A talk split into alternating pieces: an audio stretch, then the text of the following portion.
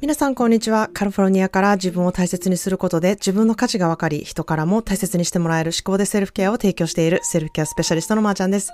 えー、この年末の忙しい時期、皆さんはいかがお過ごしでしょうか、えー、私のこのポッドキャストが日々の皆さんの気持ちに寄り添うものであったらいいなっていうふうに思っています。えー、昨日はですね、娘のオードリーとインスタライブをしたんですけれども、えー、見に来てくださった皆さんありがとうございました。えー、まだアーカイブがな残っているので、えー、見てくださった方々、あの、ありがとうございます。えー、ただいまのところ270ぐらい、あの、回ぐらいの再生になっているので、あの、たくさんの人が見てくれてるなっていう感じはしているんですけれども、まあね、あの、14歳の、うん、彼女が考えていることだったり、えー、私との違いだったり、えー、まあ、お、まあ、お母さんの私という人間をどう思っているのかなどをね、えー、インタビューするライブとなりました。えー、事前にね、本当に質問を送ってくださった方、えー、そしてライブ中に、あの、すごく本当に、あの、うん、面白い質問というか、interesting というか、こう、深いね、質問をしてくださった方、えー、コメントくださった方、本当にありがとうございました。あの、めちゃくちゃいい質問がたくさんあってですね、オードリーも、なんか、めちゃくちゃ深い質問でいいなんか、あのー、話し合いができたねっていう風にね、彼女も言っていたので、まあ、ライブではね、すごい、あの、緊張してる感じがすごいして、まあ、私は大丈夫だったんですけど、まあ、彼女の表情がなんか、めっちゃ真剣やんみたいに思うことが多くてですね、まあ、後からちょっと二人で見返してね、ゲラゲラ笑ってたんですけれども、まあ普段はね、もっと子供らしいというか、えー、14歳やなっていう感じなんですけれども、ライブではね、結構なんか大人っぽい印象が出てるなという雰囲気が、あの、しました。まあ、あの、主にね、聞いたところは、うん、私とまあどのように違うか。やっぱり母、娘って言っても違うところってたくさんあるんですよね。で、まあその違いがあるからこそ生まれる問題だったりとか、あの、違う、なんでこんな違うねんって思うことで問題になることって多いんじゃないかなっていうふうに私思うんですね。で、まあ、うん、何が一番違うかっていうと、私と踊りのですね、やはり私はどちらかというと基本ちょっと暗いんですよね。まあ落ち込んだりすることもすごく多いですし、あの、キャピキャピできない自分がいたりとか、えー、みんながいいって思うことにね、あんまり同意したくないなって思う自分がこういるんですね。結構天の弱なところがあるんですね。で、まあ本当にその気分が暗いっていうところももちろんあるんですけれども、まあ、暗いスペースが好きやったりとか、なんか前はなんで私こんなみんなと違うねんっていうところで結構モヤモヤしてたりとか、あの、自分はそういうとこ良くないんじゃないかっていうふうに思っていたんですけれども、まあ今はね、そういうところって自分の好きなとこやなって思ってて、うん、そういうね、あの、みんなと違うところもいいなっていうふうに私は思っているので、あの、全然そういうとこは克服できているんですけれども、まあその、イメージですね、私の、こう、見かけからとか、こう、持ってる雰囲気から、そういう暗いところは全く感じられないっていう方がやはりすごく多いので、そのギャッププとの差にちょっと悩んだりとかをした時期もあったんですね。で、まあ、それと反対にですね、あの、オードリーは、どちらかというと、こう、明るく、うん、楽しいことが好きだったり、まあ、それがね、あの、一般的な人だと思うんですけれども、まあ、クリスマスのね、こう、キラキラした感じとかも大好きで、まあ、本当に私は、えー、どちらかというと、こう、ハロウィンのダークの方が自分にこう、しっくりきてるなっていうふうに思うんですね。それは、もちろん、その、イベントの持つ色的なものに関してもそうなんですけれども、まあ、デコレーションの感じもそうなんですね。で、まあ、映画も、こう、音楽も、私は基本あまり、こう、ハッピーエンドとか明るい音楽っていうのが結構苦手で、オードリーは、あの、最近はね、本当に私の好きなところの良さっていうのもわかるようになって、えー、まあ私も反対にオードリーがクリスマス時期に、こう、うん、すごいワクワクしていることを、をこう見ててですね、あの、なんか大きくなるにつれてこういうところが楽しいとか、こういうところが好きやみたいなことをやはり言うようになって、なるほどな、クリスマス時期も、あの、楽しいものなんかもなっていう見方が、こう私の方でできるようになってきたんですよね。なのでそうやってこうお互いの違うところをこう分かって、相手がどういうところがいいって思ってるのかっていうのを見てみることで、あの、世界って広がるなって思うんですよね。自分が見る見方だけじゃなくって、この人はどういうふうに見てるのかっていうところ、そこにちょっと行ってみて、その人のメガネで見てみるっていうことをね、あの、やってみるだけで、あの、自分がね、嫌やって思ってたりとか、分かれへんと思ってたことも、こう、その人の世界っていうものを見るうん、見方で、ああ、なるほどな、こういうふうに気に入ってるんだなっていうのが分かったり、あの、世界が広がっていくチャンスになるなっていうふうに思っているんですね。なので自分が気に入ってることをシェアするとか、えー、相手が気に入ってることを知るっていうことってめちゃくちゃ大事だなっていうふうに私は思っています。で、まあそれってやっぱりその人にね、寄り添うっていう、あの、知ってみたいっていうね、そういう、ちょっと curious っていうか、その、ちょっとうん、興味を持ってみるっていうね、行動をね、しないとやっぱりわからないので、まずは、こう自分から歩み寄るっていうことをね、してみることがやはり大事なんじゃないかなというふうに私は思ってます。まあ、そんなんでですね、まあ、前回のインスタライブでちょっと触れた内容のことを今日はお話ししようと思います。えー、まあ、タイトルがね、人はみんな他人。血な血がね、繋がっていてもっていうタイトルなんですけれども、まあ、基本私一人一人、うん、別々もの、別々なものっていうふうに感じている、あの、思っているんですね。えー、まあ、うん、あの、私自分の子供ができて、こう育てていく最中に、すごいか、あの、不思議な感覚になったことを覚えているんですね。この子って元から持ってるこう光みたいなのがあるなっていうふうに感じたことがあったんですね。こう体は私とあのエディを使ってこのように生まれてきてるわけですけれども、あの、この子にしかない宝物というか光っていうものがあって、それはえー、私とかエディとか関係ない、あの、全く関係がないもの、その人らしさっていうのは、こう、その人にしか持っていなくてですね、それはどっから来たかというと、まあ、どっから来たかわからないんですけど、その、その人が持って生まれてきたものっていうふうに私思っているんですね。だから、環境的に私に似てるとこがあったりとか、エディオに似てるところがあるっていうことがね、あの、あるとは思うんですけれども、それはこう、影響なだけで、こう、元から持っているその人らしさっていうのは、その人にしかなくてですね、個人個人で持っているもので、こう、繋がっているものではないなっていうふうに思ってるんですね。だから、こう、血が繋がってるとか、繋がってないのは、あのー、体だけ繋がっているだけで、中身は、こう、魂的なレベルでは関係がなくてですね、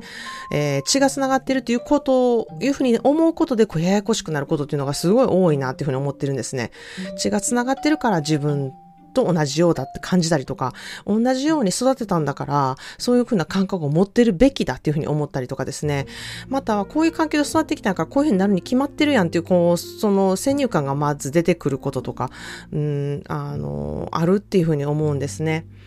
なので、個人個人はこう一つ一つの星と同じような感じで繋がっていなくて、その人らしさは本当にその人しかなくてですね、その人しか出せない輝き方があるっていうふうに思ってるんですね。まあ、この話を、あの、エディオにするとですね、なんかちょっと宗教っぽいなって言われたんですね。まあ、確かに、神から授かった子供みたいな感じに思っている人ってちょっとよく似た考え方だなっていうふうに思うんですね。まあ私自身神様っていうものは信じていないんですけれども、もし宇宙とかいう言葉にね、えー、変えれるのであれば、宇宙からのこう贈り物みたいな感じで、まあ私とエディの体を使ってこのように来て、私たちの環境とか、えー、影響とかの中で育っていくだけであって、中身のこう魂的なものっていうのは何のつながりもなくてですね、その人にしかない宝物があって、その人にしか出せない光り方があるっていうふうに私は思っているんですね。まあそれをこう親の立場でコントロールしたりとか、自分のもののように扱うことっていうのが、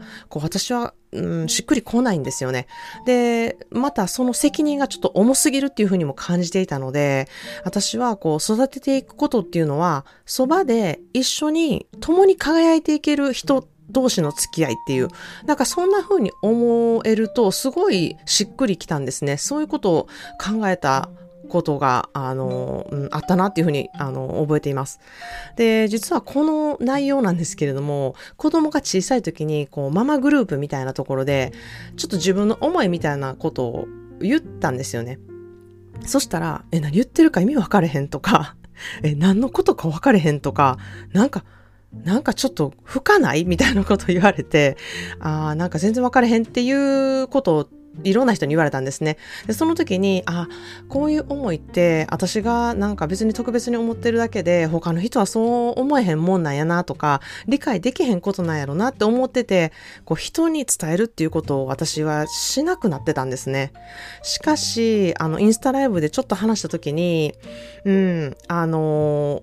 ちょっと勇気を出して話してみたんですよね。ちょっと深くなるかもしれないんですけど、みたいな感じで話したんですけども、あの、たくさんの方から、あの、後でね、メッセージをいただいて、ここの部分に共感しましたとか、あの、そういうコメントをいただいてめっちゃ嬉しかったんですね。え、分かってくれる人がいるんやって風にめちゃくちゃ思ったんですよ。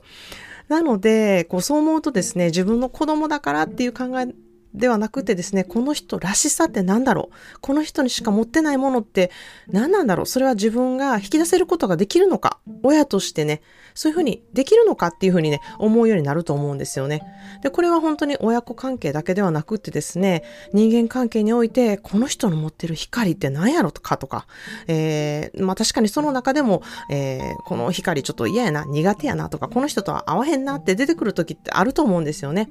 でもまずそこを知ること、そこに気づくことがすごく大事だなっていうふうに思っています。自分のどういう人が苦手なんやろなとか、あ、自分はこの人苦手なんやろなっていうね、その気持ちに気づくこと、それを客観的に見ることっていうことが、えー、すごくあの自分が楽になる考え方なんじゃないかなっていうふうに思うんですね。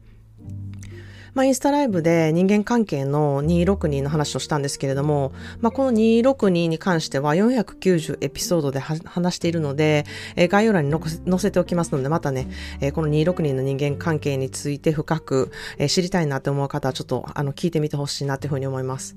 まあ、要するに262とはこう人間関係では最初の2の人は自分のことをね、何があってもサポートしてくれて応援してくれる人なんですね。で、6割の人はその中間にいる人で別に、あの、すごく応援するわけでもないし、すごくジャッジをして嫌う人でもない。まあ中間の中にいる人ですよね。で、最後の2割の人はもう何をやっても、あの、あなたのことは嫌やなとか苦手やなとか、嫌、あの、嫌いやわっていう、あの、考え方の人なんですね。なので、自分が大事にするのは、やっぱり、あの、8割。特に、この最初の2割の人を大事にするべきっていうね、あの、考えで人間関係を持っておくと、私はすごく楽になるっていうふうに思っているんですね。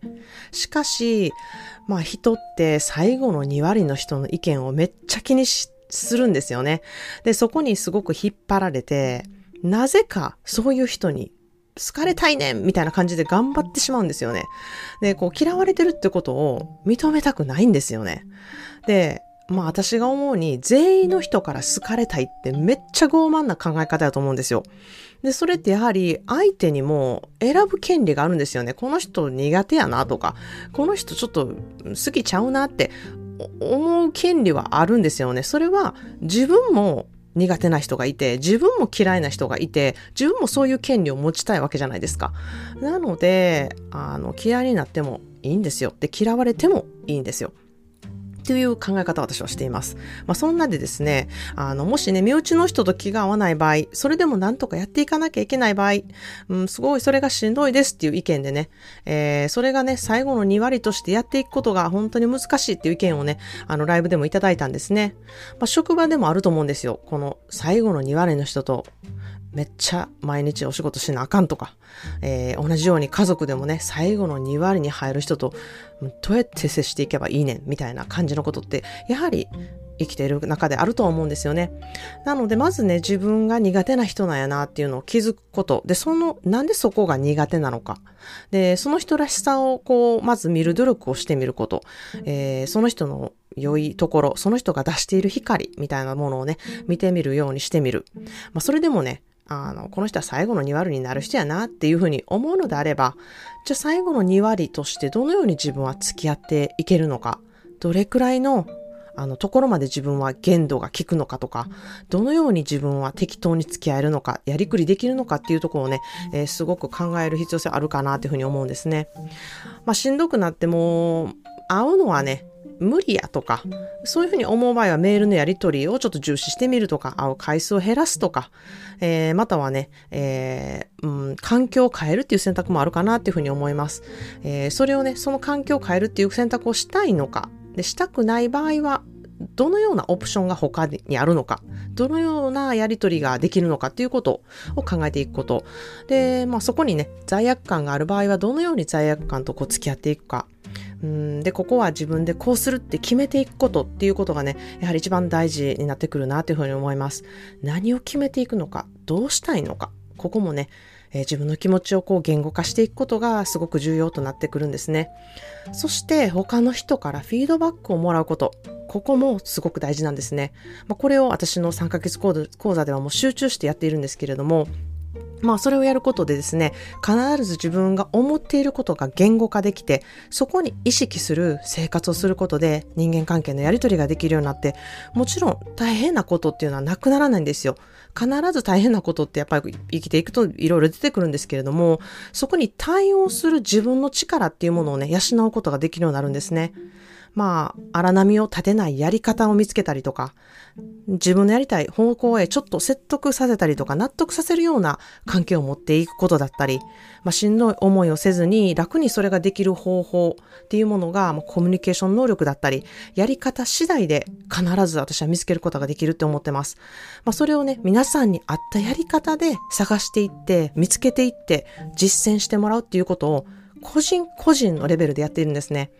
なので、私がやっていることは、これですっていう感じでね、皆さん同じようにやってくださいみたいな感じではできるものじゃないんですね。1対1のレベルでやるからこそ得れることがたくさんあるっていうふうに思っています。そこに本当にフォーカスして重視しているんですね。で、それは、やはり私が先ほどお話したように、皆さんそれぞれ持っている光っていうものがあるんですよ。その光をどう扱っていくかにかかっているからなんですね。なので、あの、人数制限があります。私一人でできることっていうのがやっぱり限られているので、えー、量より質っていうものを本当に重視して私はやっています。質重視の方には必ず満足していただけます。まあ、1月から始まる思考でセルフケアの3ヶ月講座に興味がある方へ、え普段は有料の個人コンサルをただいま期間限定で無料で個人コンサルをやっています。えー、興味のある方は公式 LINE からすぐにご連絡ください。説明会が27日にあるんですけれども、もし参加できない場合でも、えー、キャンペーン機会は、えー、期間は1月5日までですので、それまでにご連絡いただければ嬉しいなというふうに思ってます。えー、この講座で得れることは本当に一生ものだと私は思っています。自己投資をして必ず良かったという結果があの200%出ています。やってみたいけどどうなんやろ？不安やなって思う方は、まずね、えー、私の個人コンサルをこの機会に受けてみてほしいなっていうふうに思います。必ず今の自分がどういう状態なのかっていうね、自分の気持ちにまず気づけることができるっていうふうに思ってます。まずそこから始めることが大事やなっていうふうに思ってます。それでは今日も素敵な一日を、そしてあなたという人間は価値があるということ、あなたも周りに関わる人たちもいろいろいてよしなんだと思える日でありますように、このエピソードが皆さんのご自身のセルフケアについて考えたり、行動を踏み出せる第一歩となりますように、今日も聞いていただきありがとうございました。Well, thank you so much for turning into another episode of 思考で Self-Care. I hope you find this self-care as important as I think. The sooner you start caring yourself, the better your life will be. What are you waiting for? Let's do this with me. See you in the next episode. Cheers to you.